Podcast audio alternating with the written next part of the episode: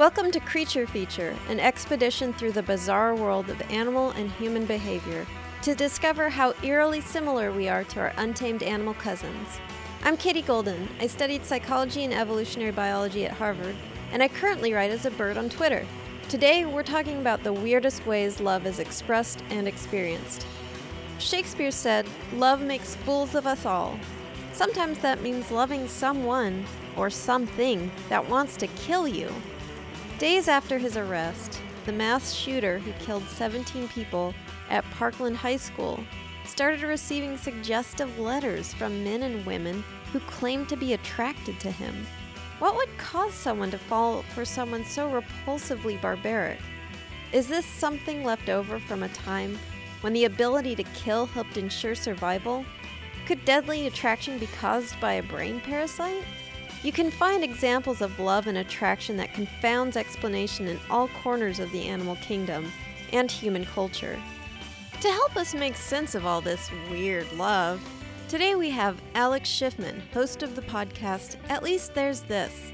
Hi, happy to be had. All right, so, you know, sometimes love can be blind or weird or twisted, and you would hope that when you fall in love with someone, they're nice and you know, just just a good person, donates, treats puppies well, does the gosh darn dishes.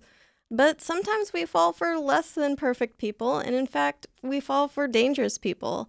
And that's where we get, you know, the femme fatale and the bad boy stereotypes and all of those Twilight books. Both Jacob and Edward Oh, are boy. bad boys. Yeah, yeah, it's like, who do I choose? This sullen bad boy or this sullen bad boy? Do I want sparkly bad boy or hairy bad boy? Right, and people get real worked up over it. You better choose the bad boy with the skin condition that I like. I like bringing up Twilight in 2018. I think it's a good thing. Oh, it makes us really relevant. Yeah. Oh my god, I feel so old right now that this thing that was like teased when I was a kid is now ancient history.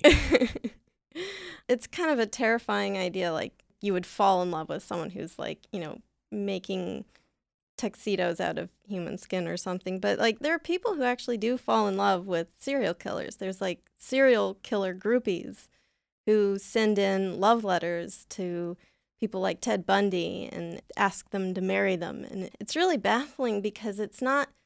I mean, there's definitely an aspect of like, oh, it's a dangerous bad boy, but a lot of it is they think that they can change them. Like the Parkland shooter, like you would hope that that would not be a teenage heartthrob because he's just awful and pathetic. But like, there's a bunch of love letters and fan mail, and it's happens every time, almost every time. I guess it fits your Team Jacob, Team Edward thing, right? like, this is some broken, evil soul, but the only thing it's missing is like me because I'm Right. so pure, clearly, Right. And perfect, and we'll we'll fit together. It's really fucked up. Yeah.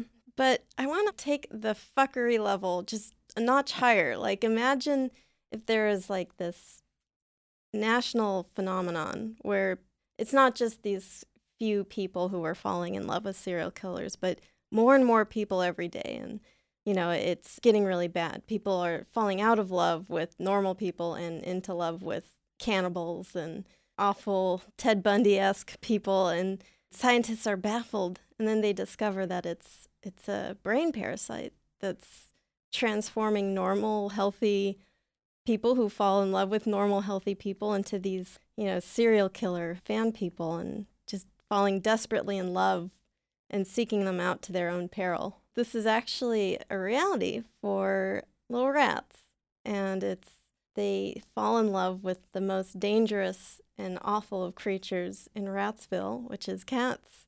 And it's all caused by this little troublemaker called T. gondii, uh, which is a protozoan that infects their brain. And initially, researchers just thought it made them unafraid of cats, which is still incredible. Like, they would just kind of like, oh, there's a cat, whatever. Like, maybe we can, like, chill. And they'd go up to the cat, and the cat would eat them. But now it's like, they're like, oh, there's a cat. Maybe we can Netflix and chill. Uh, they did this experiment where they took uh, rats and they exposed them to cat urine, which is, sounds just real hot. Um, but uh, and then they also exposed them to female rat smells, and they, you know, pulled their brains out, which is typically the fate of lab rats. Um, First, we're gonna make you smell cat pee. then we're gonna pull the brain out of your skull. Well, that's the thing is they l- couldn't get enough of that cat pee. That was like crack for them. It was like eh, they they loved that cat pee. They so they had infected some of the rats with T. gondii. Then they took you know took out the brain. They call it they called it the day of sacrifice in the in the study, which I find really funny. Yeah, that sounds like some Indiana Jones shit, which I Yeah. don't want my scientists talking about. Right, like like my image of them now has turned into like they have a little teeny tiny stone altar and like you know just little little tiny candles. A knife made out of uh, like volcanic glass. um, well, they found that uh, the rats that had been infected with T. gondii had increased activity in the part of the brain associated with sexual activity, mating, uh, which coincidentally is actually neighboring there the brain that functions as the defensive part, where it's like, no, you idiot, get out of here. That cat's like got the munchies for you. And the theory is that the T. gondii creates these cysts in that region, and the cysts actually kind of like uh, reroute the defense system into sexy, sexy land, sexy time. And they're like, instead of like, oh, I should run, it's like, I should bone it. That's always the inflection you want when you're thinking about sex. I should? I guess I should. There's something so deeply pornographic about that. I I can't quite put my finger on it because I think it would be gross if I did. right. But there's something about like wanting to bone a thing that wants to eat you. Oh, I'm sure there's. uh, I mean, it's. It's like a vor fetish. I'm sure it's already Yeah, exists. oh, I- I'm like, I'm- definitely. I'm sure it's it exists, and it's like there's hundreds of thousands of porns of it. I'm sure. Yeah, that's the plural. Yeah, Yeah. uh, there are porns. So I think what's what's also really twisted about it is the T. gondii does this because it's gonna have an orgy in the cat's gut. Like It's all about fucking. Yep. Everybody wants to fuck something, except for the cat. The cat just wants to eat. The cat is the most innocent thing in this whole uh, this But- whole ordeal. But maybe it's just like fueling up to go to Bone Town. I gotta go bone, but I am hungry. right. What's this? This is a snack. this is a snack with uh, a weird rat It's a consenting snack. That's unusual. This is like okay. What's something you're deeply afraid of? I'm deeply afraid of uh, people in giant cars. Right? You know, there's all those Mm. people driving around Silver Lake with really loud cars with like Yeah. giant rims. They scare the f out of me, and I do my best to stay away from them. This is like if I got infected with something where I was like, I'm gonna go hit on. I'm gonna go hit on that You want to get on that car. jujitsu loving dude and see what he's up to. Hey, I think that's what they think will be the effect. Is it? I think that those people that, that have those big cars are like, yeah, this will make people want to like, you know, get some of this. And I'm for it. Well, lucky for you, you could get infected with it. Humans can be infected by T. gondii. Will it make me want to do weird things with cats? No. Good, because I have two cats and I, I want to keep them safe. Yeah, yeah, no, no. me. But you, because you have two cats, the probability that you are infected is pretty high.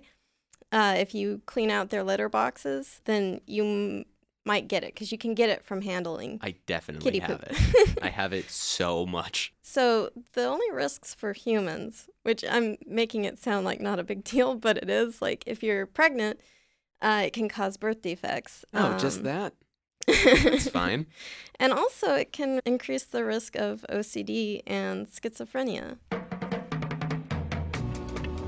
Unfortunately, Toxoplasma gondii hasn't been proven to make people want to hump the inside of a great white shark's mouth. But there's one way the parasite might help explain our strange attraction to serial killers. Scientists have shown people are more likely to be attracted to someone when they're scared. They demonstrated this by having an attractive lab assistant flirt with subjects on an unstable rope bridge, because scientists are assholes but also because they wanted to see if the unsuspecting study participants were more likely to call the lab assistant they were terrified while they met her. Turns out the scarier the experience, the hornier they were. One theory is that our brain confuses the increased heart palpitations and sweaty palms caused by fear with the effects of having a huge crush on someone. So, when you ask someone out on a date to a horror movie, you're using science to scare them into liking you. Way to go, bro. In the same way, T. gondii works by using a lesion to crosswire the sexual and fear parts of the rat brain. So maybe murderers like the Parkland shooter trick their admirers into mixing up being scared of death with being horny for it. Speaking of tricking the human mind, we're going to take a quick break to infect your brain with a few messages. Back soon. Psychiatrist Eric Berne wrote One sided love is better than none, but like half a loaf of bread, it's likely to grow hard and moldy sooner. Unreturned love is considered one of the most pitiable, tragic fates, echoed in artistic works from Goethe to Judd Apatow. The idea of romantic rejection hurts so much, it transcends species. I always wince when I see that Planet Earth video of this bird who turns neon blue and puffs up his ornamental neck flaps, desperately trying to dance and sing to impress a mate, only for his best efforts to fall flat. But does unreciprocated love always have a tragic ending? Can you make it work even if the object of your affection is incapable of feeling love? Alex and I will discuss some very unusual tales of unrequited love that make us question whether that loaf of love bread is half eaten or half full. During the break, we were checking out some dinosaur erotica on Ra- I'd say rather Katie was checking out some dinosaur erotica, and I was watching Between Tented Fingers. uh, it's I don't want to spoil the ending because this is a great short, weird short story. You can actually read it for free online on Project Gutenberg. They did not pay me to say that. Um, They don't have any money to pay anybody to do anything. How could they do that? like bad business model. Just like we'll put books online for free, and then they're like, and, and they're like, ah, darn it. But we already did it. Um, and the modern Balzac is an infamous uh, author on Amazon named Chuck Tingle. I can't believe I can't believe you. uh, he's an incredibly prolific author who has, uh, it's pretty much exclusively erotica as far as I know. Um, and he's written like hundreds of short novellas on Amazon that he has self-published, and one is called, um, and I, I these are the literal titles. I'm not making these up. Space Raptor Butt Trilogy. Um, here's another one. Helicopter Man pounds dinosaur billionaire ass, and Donald Trump pounded in the butt by the handsome Russian T-Rex who also peed on his butt and then blackmailed him with the videos of his butt getting peed on. So who's to say literature isn't dead or is dead? Because it isn't. No, it's thriving, clearly. Have you ever read any work by Chuck Tingle? Um, Because we were talking about this before we got in the booth. I didn't actually think that these were real books. I thought it was just like funny memes that the kids like. uh, no, I think they're real books, but I say that in very loose terms because it's like it's very funny. Like he's aware his books are funny, but there's actual try hard dinosaur erotica on Amazon. Try like- hard? Is that like a Triceratops, but with three? 'Cause that's fucked up. There's a market for everything, uh, as evidenced by the Dragons Fucking Cars subreddit, which is huge. I mean, as big as any subreddit that isn't R. Donald or something can possibly Oh my God. be. Oh, you know what's weird is like I think I've actually so I, I'm not familiar with this subreddit. I'm not familiar at all, but I have seen. Uh, I think I was actually doing research for this podcast, and somehow I saw a GIF of um a dragon having sex with a car, and I was like, oh that that's rude. That's pretty rude. And I, I was I was watching it, you know, and like I realized you could see a fully rendered dragon wiener through the windows of the car. They had lovingly rendered. the dragons, but it was a like I think I've seen this. It's a human looking cock, right? Right, right. So it's like this like CGI realistic r- looking dragon like opening up the trunk of the car and then, you know, Lovingly sliding Right. it into the boot of the car, or as they call it in the industry, loading groceries. loading those sweet dragon groceries. Ah, so like the dragon thing combines a, a dragon fetish with a car fetish, which is like I, I would never imagine there would be enough people that have that converging fetish for that to be a big market for that. Here's the thing I think about fetishes based entirely off of nothing, and I realize you can't do that in science. I think that if you present someone with a weird fetish, maybe one out of every 10,000 people are going to be like, yeah, all right. Like that was yeah, why not? yeah. Why not? That wasn't my Uh, thing, but I am open and I'll give it a shot. And that's a lot of people in the entirety of the internet. yeah, their trunks are open and they want to give it a shot. they want to load groceries. Loading groceries. So, speaking of um, being sexually attracted to cars, there are men who are, it's not just like by proxy of a dragon, but like they fall in love with their cars, literally, sexually, romantically. It's really interesting because you're talking about like maybe when people are exposed to a fetish, they like, they're more likely to latch onto it. I think like the fact that cars are sexualized in normal culture, like you see a car commercial, it's like, oh, look at this car. Ugh, I want to uh, in the car. I like that the wire crossing isn't just I want to get sexual gratification from my car, but it's my wife now. That's what's fascinating to me because like there's definitely just like sort of the fetish, but like I watched this video of this guy talking about his car and he named his car Vanilla. Vanilla? Uh huh. It, it was a it was a white car. Wow. That guy's sexuality might be creative, but that's the only thing about it. right. That he was not not reaching far enough for that, but uh like he could have called it like Bianca or something, but no. Oh, that's great. Yeah, That's really. but no, great. no. He's like, uh, I don't know, van- vanilla. Uh, maybe it's like, no, my sex is vanilla. I only fuck this car missionary. but he was like talking about it in the way, like he was saying, like we are in, in a loving relationship, as if the car could reciprocate.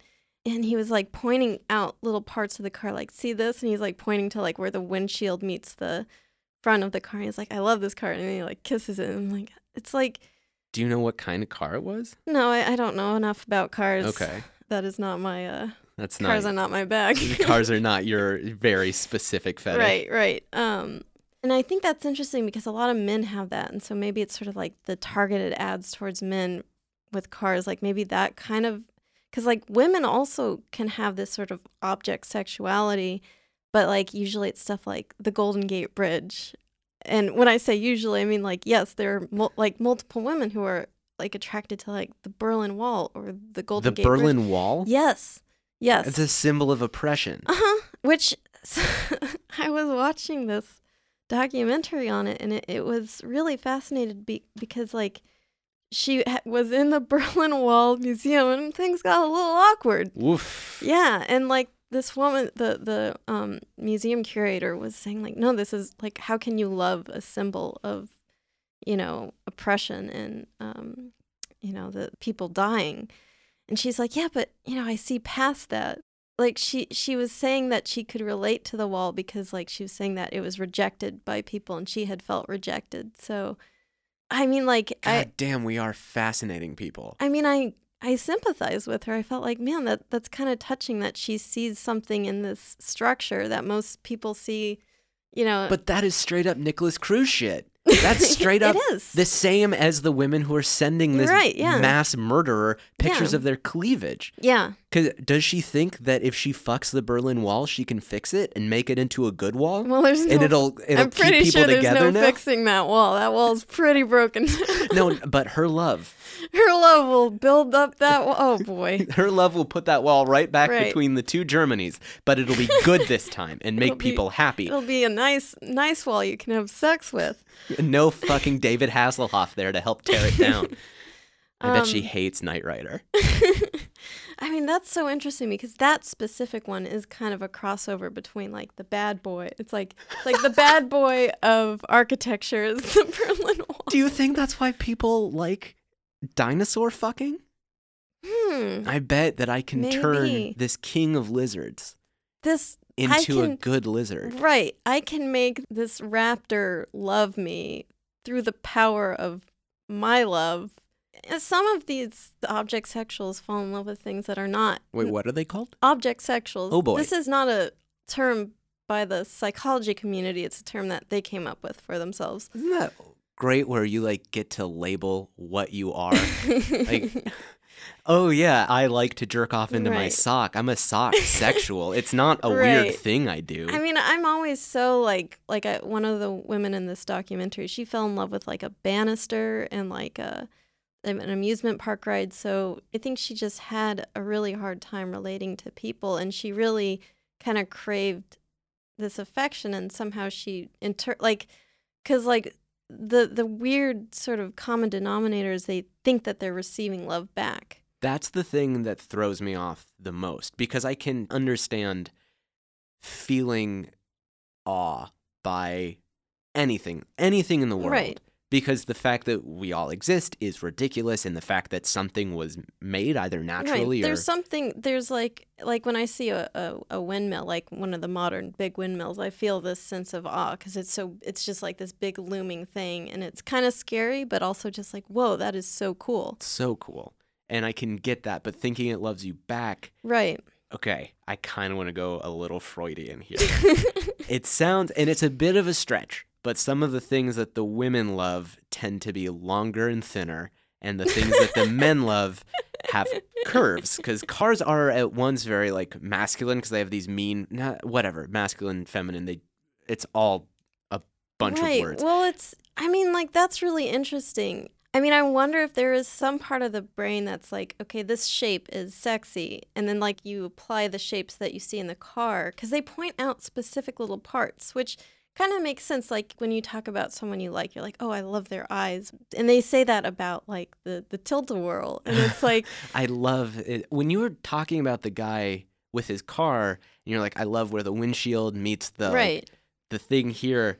It sounded like like I love my my partner. I love her dimples. She's got Right, really right. cute dimples. And right. it- you zero in on little little parts. you know what this makes me think of, and you will probably love this because you like evolutionary biology. is um, there's this complex that everybody has it, but some people have it like to the point of it being, I think, neuropathological. But where you see faces Mhm. in everything Yeah, because um, we're oh, you know it. Yeah, and the the opposite. That's oh, what is that called? I forgot what what the name is. Um, we'll we'll edit that in. We'll fix it in post. It's called Pareidolia.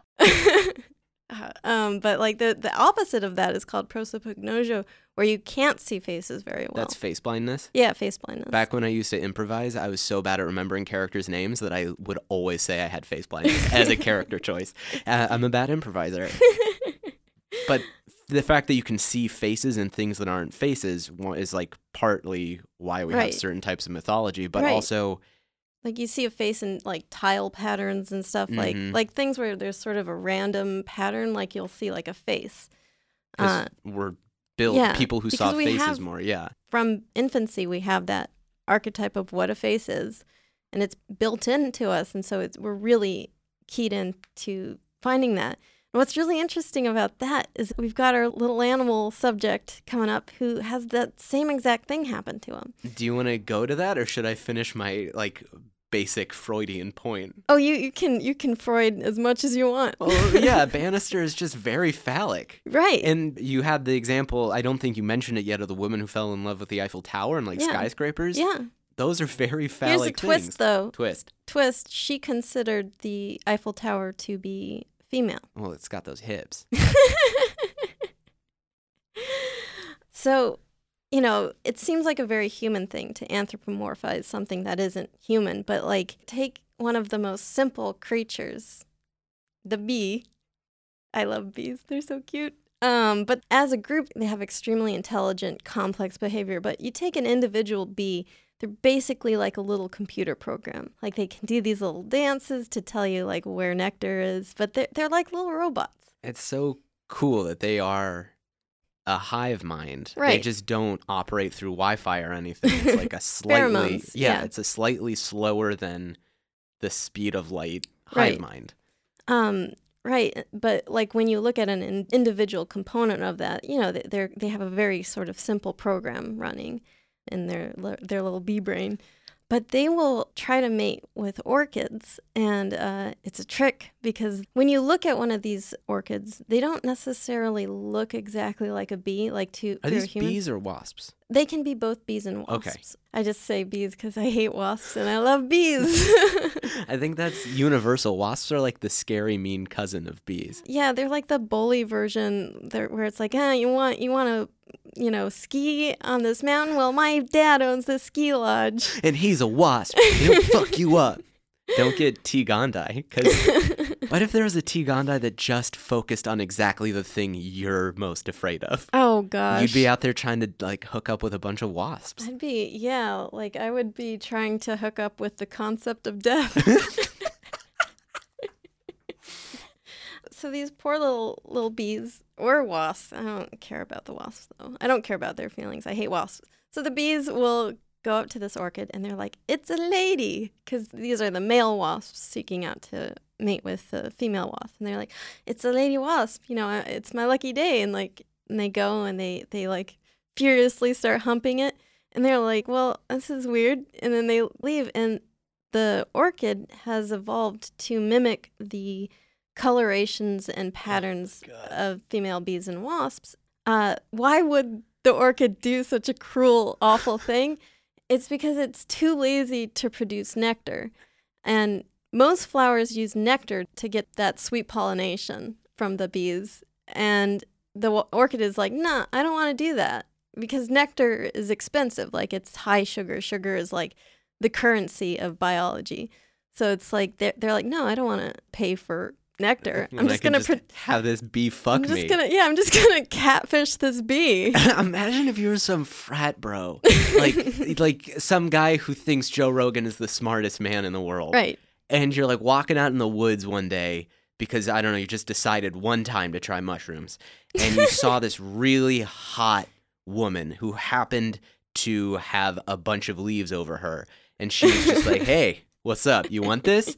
And so you went to town Right. on this woman, and then later you found out it was a tree. Well, have you seen some trees? Some trees are sexy. Oh, like oh yeah, I have. like well they have like I, i've like people will post pictures on on the twitters of like or or the internet of trees that or like the subreddit. or the subreddit trees are, hot. Are, are trees? sexy trees trees like t i l f t i l f Trees I'd like to fuck. yeah i'm bad at acronyms but there we go No, you nailed it. tilfs Tilfs. tilfs Tilf sounds like well, sylph is I think like a fairy kind of Creature. oh yeah yeah yeah so close enough. yeah like yeah. a dryad Yeah. um but we like both play Dungeons and Dragons. Whatever. I wonder if the Greek mythology about dryads were because they, someone saw because like what we're talking about is trees were like they grow funny, so then sometimes it looks like they got a butt or like they got I think the Greeks just wanted to fuck everything I mean that is true, but like I, I because wonder they didn't have anything else to do. they had sports Yeah, I know. And And, all those sports aren't just sex. urns. They Those could urns make are so many urns. Those uh, urns are shaped that way for a That reason. is true. Those were fuck urns. Yeah. They were the earliest sex dolls. Oof. I'd I'd like. to fuck. Uh, this is my uh, this is my grandpa, and uh, please, I know he's an uif, but just leave him on the banister. My dad chose that urn. I would have put him in a boxy square one that didn't show off his figure at all. I I don't think you're safe with anything. If we've learned anything, any shape you pick, someone's gonna want to get with it. Um, but yeah, I wonder if they saw like one of these trees that has those like curves, and they're like, "That used to be a woman." Are you certain? Shut up. Uh, why don't you go over there? Yeah, I'll get to you in about 20 minutes. right. The gods turned this tree into a woman, so it's not weird.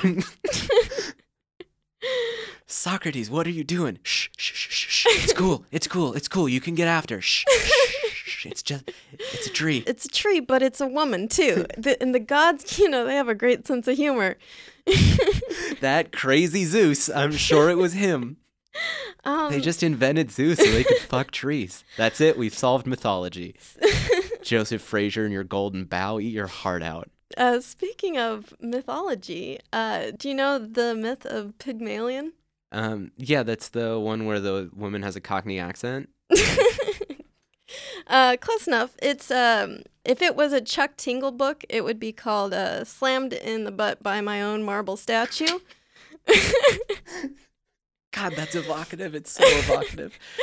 There's a Chuck Tingle for everything. Like For every occasion. Yeah, like I'm gonna cross stitch. I don't know how to cross stitch, but I'm gonna learn and then just cross stitch Chuck Tingles for every occasion, every holiday. Arbor Day, there's probably one about sexy trees. Slammed in the butt by a sexy tree and it turned me gay. exactly. Um, so the Greeks, being proto Chuck Tingles, were like, so you know, they had this story about this guy who's like, I made a statue of a lady, and it's so hot. I love this statue. I am in romantic and sexual love with this statue. And he prayed to Aphrodite, and he's like, Aphrodite, I've, I've got a real problem. Uh, you're the goddess of love, right? Yeah, yeah, yeah. That's me. That's me. Somebody you're into? Like, I, I can make it happen. What do you want? This statue. Whoa, that is way out of my pay grade. Uh, he's like, Well, I got a lot of money. And she's like, Tell me more. Because she uh, granted his request and turned the statue named Pygmalion into a lady. So the statue just was a lady all of a yeah, he's like, Well, okay, so backstory he likes to kiss the statue, he likes to mac on that statue. And like one day he was like, Time to tongue the statue. And he's like, Huh. This is a lot warmer than I remember, and it's a real woman. And then they get married, and But this woman is a baby. It's a hu- it's a adult looking woman, but she has no memory. She has never had a thought before. right, And now she wasn't a thing, and Right. now she's a conscious subject. I think you might be hitting on some of the sexist undertones of this story.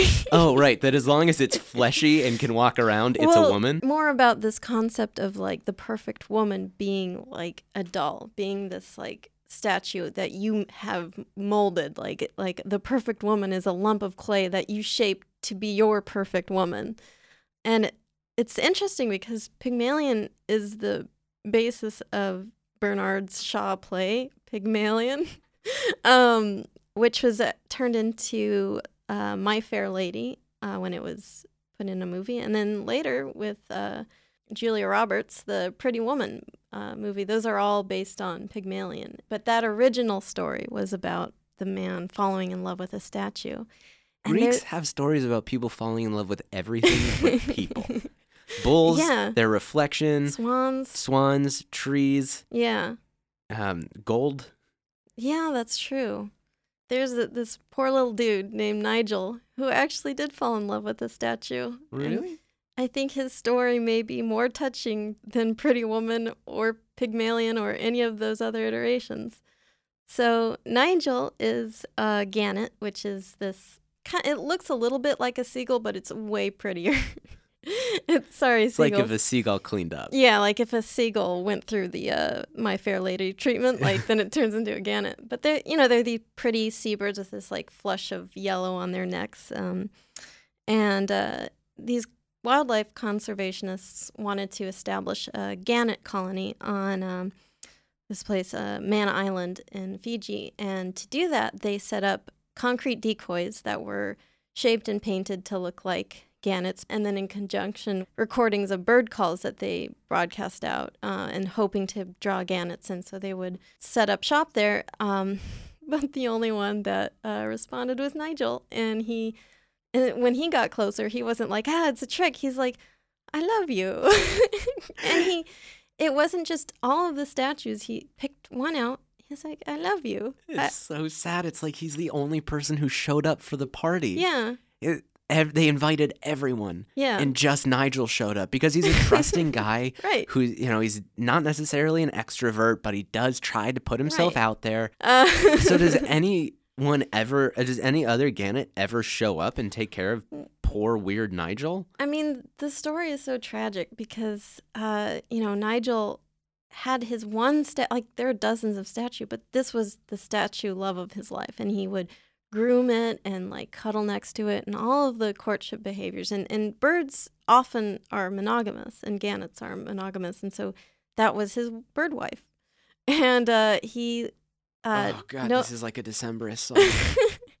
and then finally, the con I mean, the conservationists were like following him with rapt attention because, like, when you're observing an, a desolate island and you have some bird drama, you're like probably crowded around the surveillance cameras and going like, like, well, what's Nigel up to today? It's like the Truman Show because they're like, well, we know it's fake, but we're not going to tell Nigel. that is so heartbreaking. Yeah, it's it touches on some kind of like primal fear of being separated from all humanity and not knowing it. Or that no matter what, you'll never. Woof, this is gonna get heavy. Everybody buckle in. um, that no matter what, you're still alone, even when you're with somebody else. I mean, you're still separated Right. from them. It's you just can your. never you can never avatar into your partner's consciousness. We can't all be Jake Sully. but like I mean there's a term in psychology called the uh, or I think it might be philosophy actually, but it's called the psychological zombie and it's this concept that Mm. we just assume other people are conscious. We can't ever know that they are conscious we, because we can't consciousness is just a first person observation. You know, you can't You can Uh, just infer right. that they are because you see what amounts to Right. consciousness in you and your behavior. Right. And so this poor Nigel Right. is in love, and that could be I mean, us. I mean, what's interesting about it is I think that we feel sad for Nigel, even though, as far as we know, he was just deliriously bird happy because he was like, my perfect wife. She like is always there for me. But I feel so lonely thinking of because he was so good. He exhibited all the good behaviors. Like right. I don't think he ever fought with her. No, I mean, like maybe he was like in marital bliss because it was just like my bird wife. She's so great and she loves me and she like always is tending our nest. And We're trying. We're we we keep trying. no eggs yet, but you know, it's like God willing, maybe. imagine this little bird just whispering to his bird life, like, it's okay, I still love you. We'll get, it'll happen if it if it's meant to happen. Just- yeah. God will give us yeah. kids. Yeah. but uh, to your question, like, yes, other birds did eventually show up. And here's the tragic twist is he didn't care at all that other birds showed up. Like the conservationists fixed the audio system, tweaked it a little bit, and it actually drew in some birds. And he was like, no, I got my perfect bird wife. I- he Oh, paid no and then he he died like um you know just a a little while after the gannet colony had established but like even he was a Moses. yeah He was a Mo. If Moses, instead of striking the rock, had tried to fuck it, this would be beat by beat the same story. Did they bury Nigel with the statue, or Uh, at least get rid of the statue so that no one else can marry it? I'm going to say that yes they had a funeral with little nigel and the statue and buried them together and they are in bird heaven i don't know if that's true but i'm going to say that they they are in bird I heaven need together to believe that. God damn the Greeks! I don't have a good. I don't have a good uh, follow up on that. I'm just, I'm still thinking about poor Nigel. Poor nigel yeah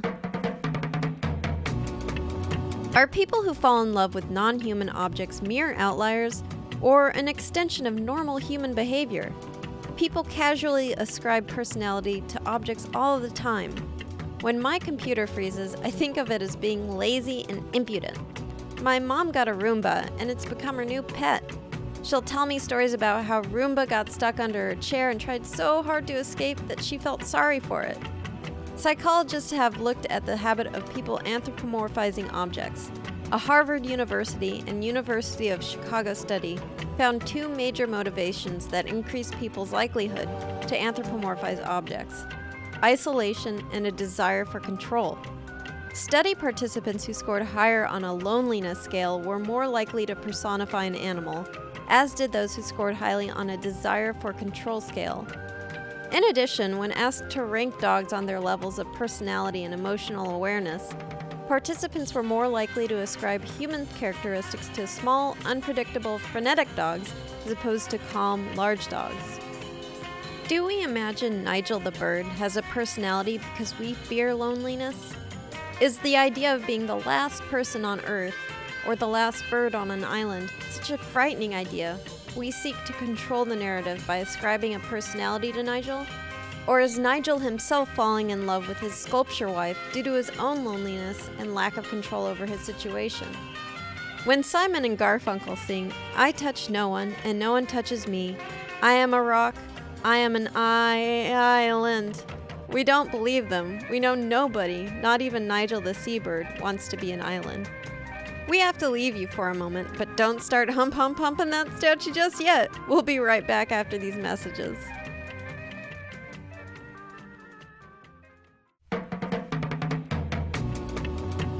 If you've ever been on an airplane, you know that the sound of a child crying is nearly impossible to tune out.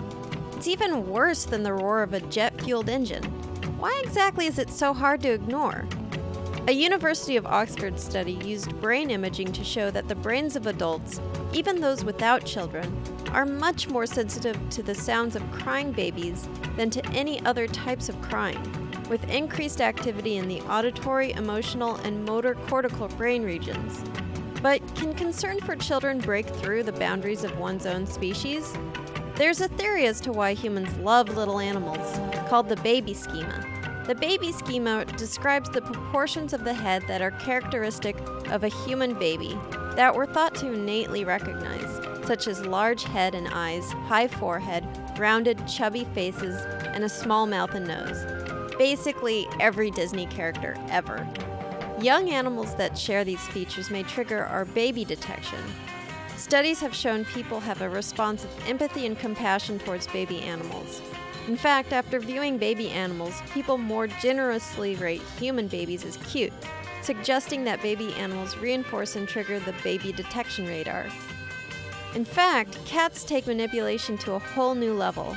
Research has found that their solicitation purring, that purr and mew combo that cat owners are probably familiar with as the feed me noise, is similar in frequency to the sounds of a baby's cry.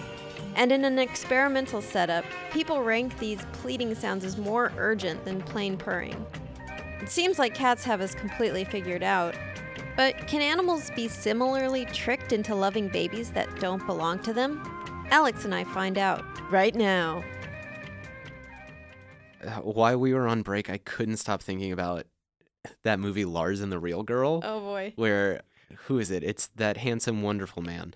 Uh, Ryan Gosling. Ryan Gosling falls in love with his real doll because he's like, I guess now he's playing someone on the spectrum or something. Hmm. Uh, but he falls in love with his real doll, and it like makes him very happy. Yeah, that's a real thing. Or it's a yeah, real it's doll. a it's a movie. I've seen it. Right, no, but it's I, I think there are actual dudes who like like a real doll is a it's a sex doll and it's you know anatomically correct and these guys like I don't know, like I guess they fall in love with them cuz they are realistic looking but they're a little off. I could not. The, things that look human, like that idea of the uncanny valley. yeah.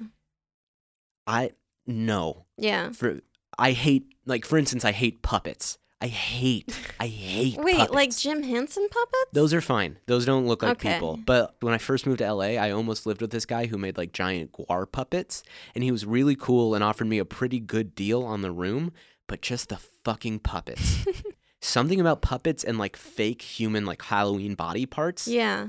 Ugh, no. I have this thing that happens to me whenever I'm in a department store where I'm extremely clumsy. So I'll bump into a mannequin or sort of like graze elbows with a, with a mannequin. I'm like, oh, sorry. Excuse me, like, sir. Like, well, you know, I, I m- my grandparents were Canadian, so like, sorry is built into me. So like, like I'll brush shoulders and like I'm like, oh, I'm sorry, and I turn around and like, there's this moment of screaming fear where it's like, you're not a people. Just where you hear the the scream noise. right. Or like the, the body snatchers where the guy's just like,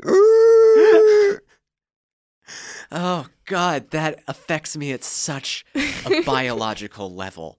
Things that Yeah. aren't people but are people are Right. so fucking horrifying. right. I can't. I can't with it. Do you know why it's called the Uncanny Valley? Jesus, I do know it because something that is uncanny is a type of X Men. uh, why is it? Because as you, so it's cute on one side of the valley, right, right. Right, like Like- like a Jim Henson, like really puppet. yeah like like really sort of cartoonish you're like yeah, Yeah. that's cool And then as it dips down and gets more and more human, like a video game character, it starts Yeah. to become A little more uncomfortable. like uncomfortable and creepy. But, and- like- yeah, like it's like a sort of a sharp cutoff because it's like you go from like Jim Henson to Pixar to like Final Fantasy is starting to get a little like you're like, uh, and then it's like once you get to Polar Express, it's like bam, Yeah. down because like the x-axis is wait, did I? uh, I Well, what it, one of those axes is a comfort level, so that Yeah. comfort level shoots right down as soon as you get to the like it's very realistic, but you can tell their eyes are dead and soulless. Right, they're frozen. Right. But once you cross back up, I, I mean, nothing has crossed up yet, I guess, except for maybe like photorealistic art. Like Right. that's on the other side of the uncanny. Pygmalion. He's the other side of the uncanny valley. It's like this idea that something's like, you're my buddy. And you're like, no, you're wrong. You're so wrong. You don't. Ex- that, I mean, I've I've felt that with actual people, people before.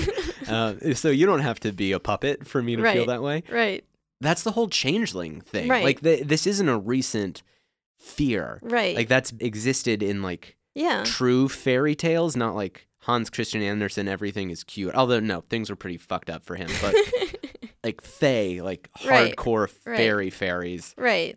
They're messed up. they would snatch your baby Yeah. and put a weird baby Yeah. that wasn't yours. slight- it looks exactly like your baby, but it's a little weird. It's not right, and it cries too much, and Yeah. you don't have the kind of psychological understanding right. to know that it just is like a Well, and it's interesting because it it like back then like fairies were in the cultural consciousness and now it's like uh aliens. Right. And so that's the whole body snatchers thing, like the idea of aliens coming down and like we're going to put our agents in your midst and it's going to look exactly like you, but it's not you. Right. It's a replicant Yeah. or like a lizard Right. folk or something. Right. Right. Right. And we do this.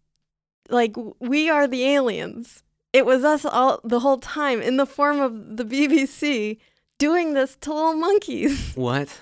also to a bunch of other animals. So there's this insane show called Spy in the Wild, and it's you know the BBC nature documentary folks who seem to do all the same ones because it's always David Attenborough. Uh, It's David Attenborough and his roving gang Yeah. of documentarians. They're gonna fuck anybody else up who tries to take pictures. Raising the savannah, yeah. Speaking of Chuck Tingle, there are some Chuck Tingle books that are very food focused that I found. Oh, we're, Um, go- we're going here now. Oh yeah, we're segueing in the best possible way. I did not realize this would be so dirty, and it's right up my alley. I, I'm always like, well, how do I segue? Chuck Tingle. It's always Chuck Tingle. He is my savior. So Get at us, Chuck. here are some real novels written by Chuck Tingle, Mr. Tingle. Uh, one is called Handsome Sentient Food Pounds My Butt and Turns Me Gay Eight Tales of Hot Food. I love the the adjective adjectives. God, I hope I'm saying adjective. Yes, I love the adjectives that he uses, like handsome yeah. and like rich, because Right. it's so it's not pornographic. it's clean. It's very clean. I kind of almost want to read it because I think it's going to be like a sentient, you know, grapefruit is like takes you out to dinner and like Looks compliments like Ryan you Gosling. and shows a real interest in your career. Respectful cup of coffee takes me down to Pound Town. but uh I mean I think it is interesting because when we think of this book we're probably thinking of like uh what was that? I almost said Foodtopia, but I think I'm mixing up Zootopia with uh which was a Food Fight. very oddly or- sexy movie. um, and this is not coming from me, but I've seen a lot of people on the internet be like, "Yeah, but that rabbit." Like, it's not just me, right? Um, yeah, food fight where they all have that orgy at the end. yeah, or it's not called Food Fight. What is or it? Food, food, food fuckers. Yeah. 10, volume six. Yeah. Uh, cloudy. Food Bone 10, starring Seth Rogen. Uh, if we're thinking of anthropomizing food, we think of like a talking tomato or whatever. But like, right, like an M&M's Right, commercial. but we, uh, it, what's funny to me is like we actually eat food that is already alive. so like, like if we do anthropomorphize pork, it's a pork chop that's talking.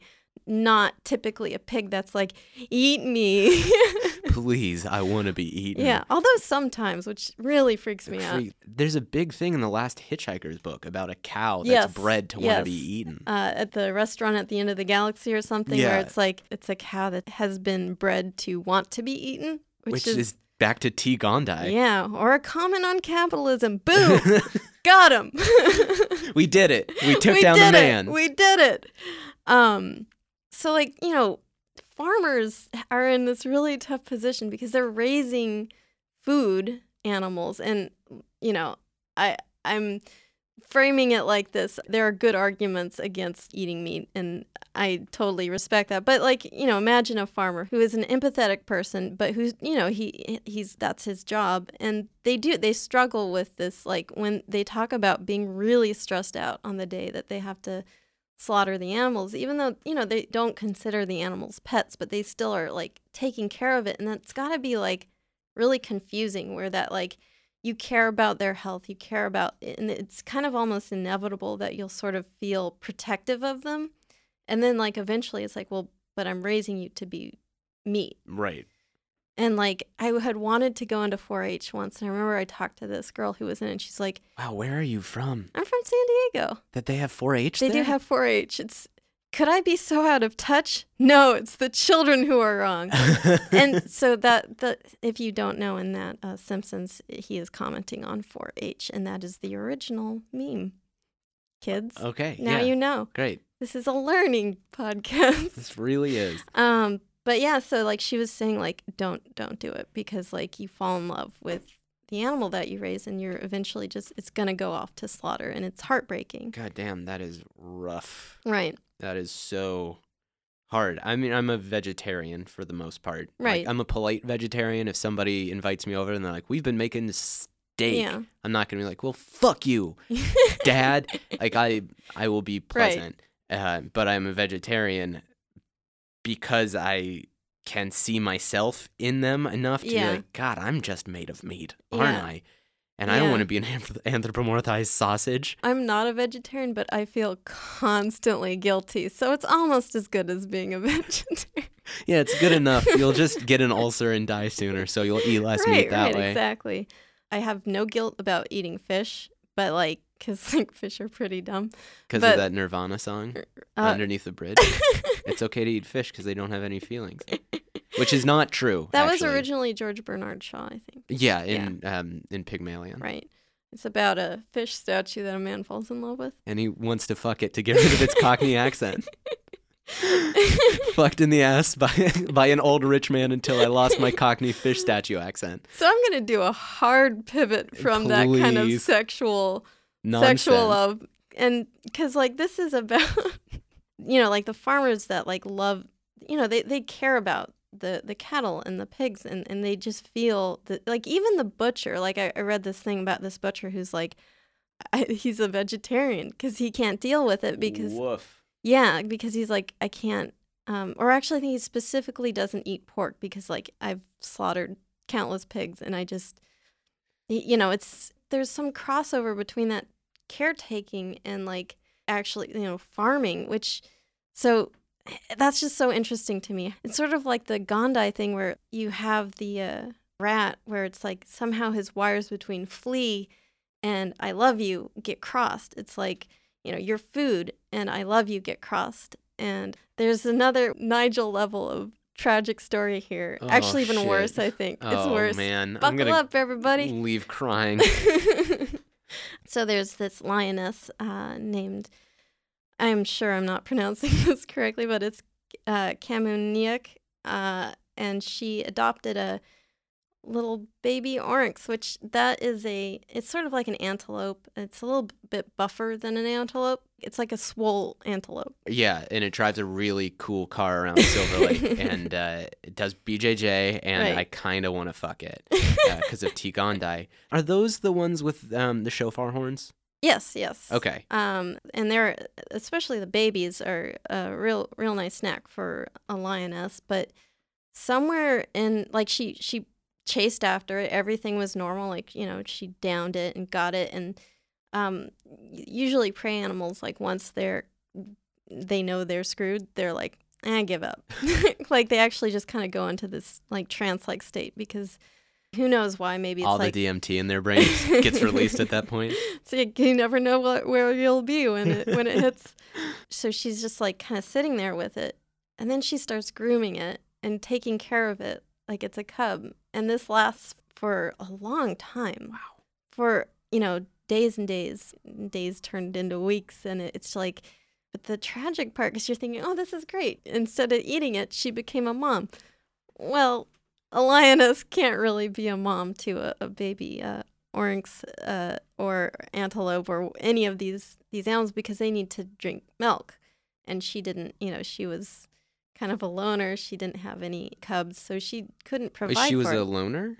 Like Yeah, she didn't that's- have a pride? Yeah, that was part of the thing is that she was just a solitary lioness, and uh, which can happen. Um, you can have your social outcasts, especially as You know she was a social outcast? Because she kept adopting baby oryxes. yeah, it's like if someone's like, "Here's my hamburger, but I love it." like, okay, Katie, you can leave. It's like, is she trying to nurse a hamburger? that Um, hamburger needs french fries for food, and you can't give it that. Yeah, you can't. As we learned from Sausage Party. Actually, I don't know the plot of that I didn't movie. watch that movie either. Uh, probably for the best. But, you know, so this first one that she adopted um, was killed by another lion, which is really sad. oh, did sh- she throw down after?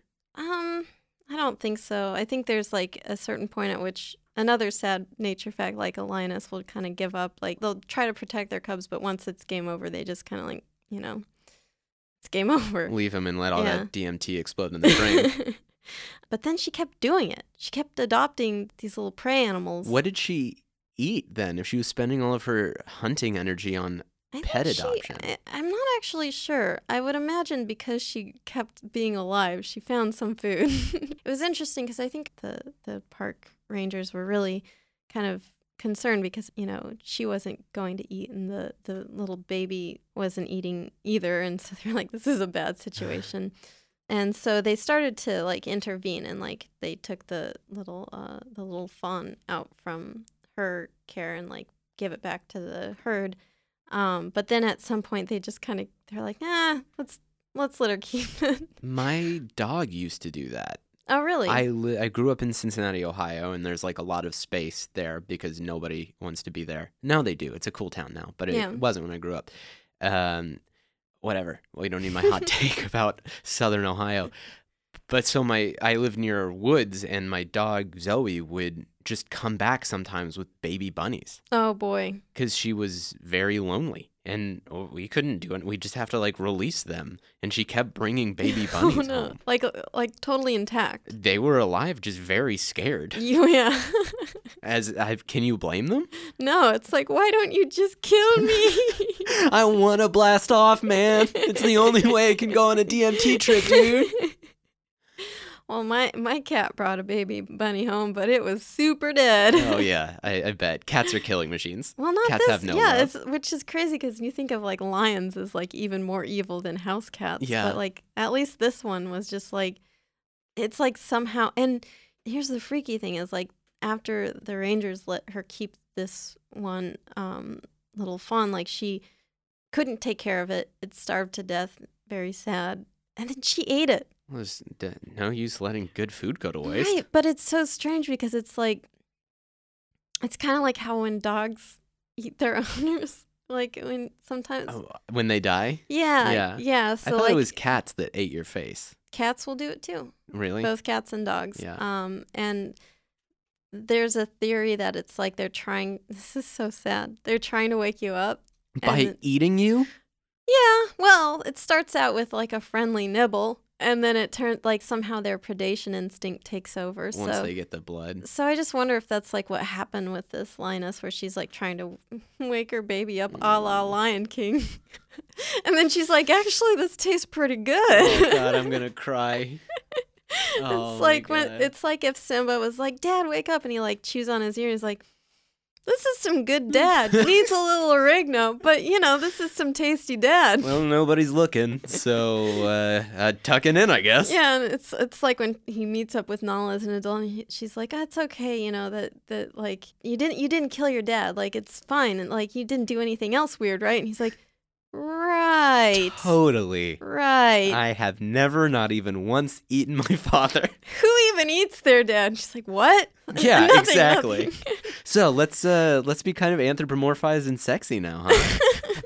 I think that like a lot of the things with like furries now was caused by The Lion King because like there's this one scene where Nala is like doing bedroom eyes at Simba. I know exactly the scene you're talking yeah. about. That feels like a very anecdotal claim, but I want to go with you on it because it's easy. And it's the lion that launched a thousand furry ships. But I don't think all furries are sex furries. Some furries That's are sex true. furries, Yeah. and some furries are like dragons fucking cars furries. Er, is that furries? Because like, it's, sure. wouldn't that be like scalies or like Shit, I don't know. like carburetors? Yeah, are you the dragon or the car in this situation? Oh man, I can't figure out if they're like associating with the dragon or like associating with the car. Like, who's the Mary Sue for them to My like? guess is because of the anthropomorphized penis, the dragon. So they are the dragon, but they want to be with the car. They want to fuck the car. Do they think cars would only be interested in a dragon? I don't think there's a plot to this. I think they want to be a dragon and they want to fuck cars.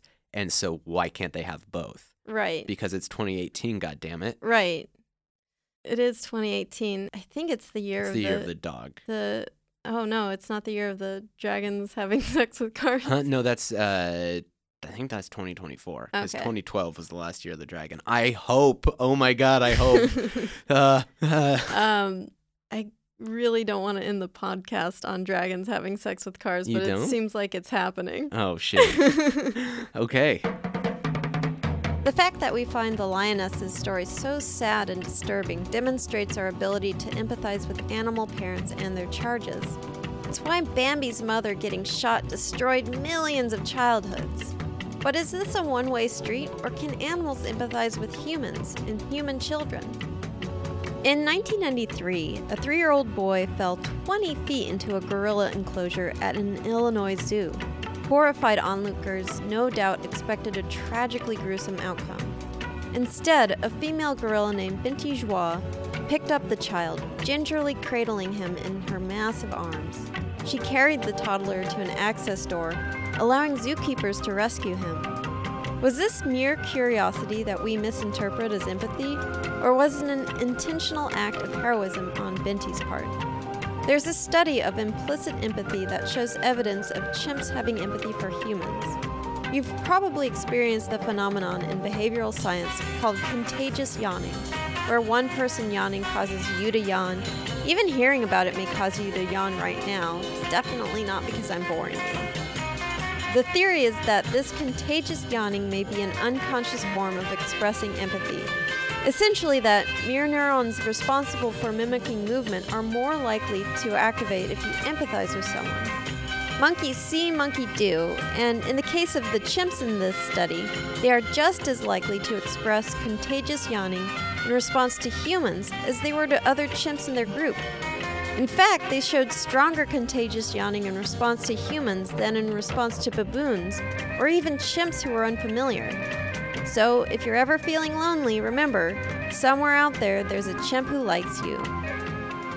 Well, on that note, uh, do you have anything to plug? And don't say cars. Shit. Oh, I, I had that so ready. I was going to load some groceries. Uh, yes, I do have something to plug. I also run a podcast that Katie will, she has recorded with me already, but I haven't dropped that episode yet. Um, I run a podcast called At Least There's This. It's a podcast where I talk to interesting people about some of the small silver linings in our world of shit. Um, I've had some amazing people on, like Jen Curran from Harvard Sailing Team and Michael Swaim from formerly of Cracked and now of Small Beans, and soon to be Katie uh, will be on it talking about talking about birds. Yeah, I talk about birds. I love birds. Uh, and I'm going to be on it in the future past. Yeah, and the what tense would that be? The last. She'll be on it in the flask. And that's it for me. If you guys are curious, you can find it anywhere where you download podcasts. Uh, you can also find me on Facebook at At Least Pod. Same with Instagram. Same with Twitter, although I'm bad at all three. My Insta game needs some work. Needs more dragon and cars getting it on. No, that's a separate Instagram okay. I have. Okay. Yeah. Um, Invite only. and you can find Creature Feature on Facebook, Twitter, and Instagram. New episodes drop every Wednesday. And you can find me, of course, at ProBird Rights because that is my bird person Twitter. And then my real person Twitter is at Katie Golden. But I would really recommend the bird over the, the, the real me.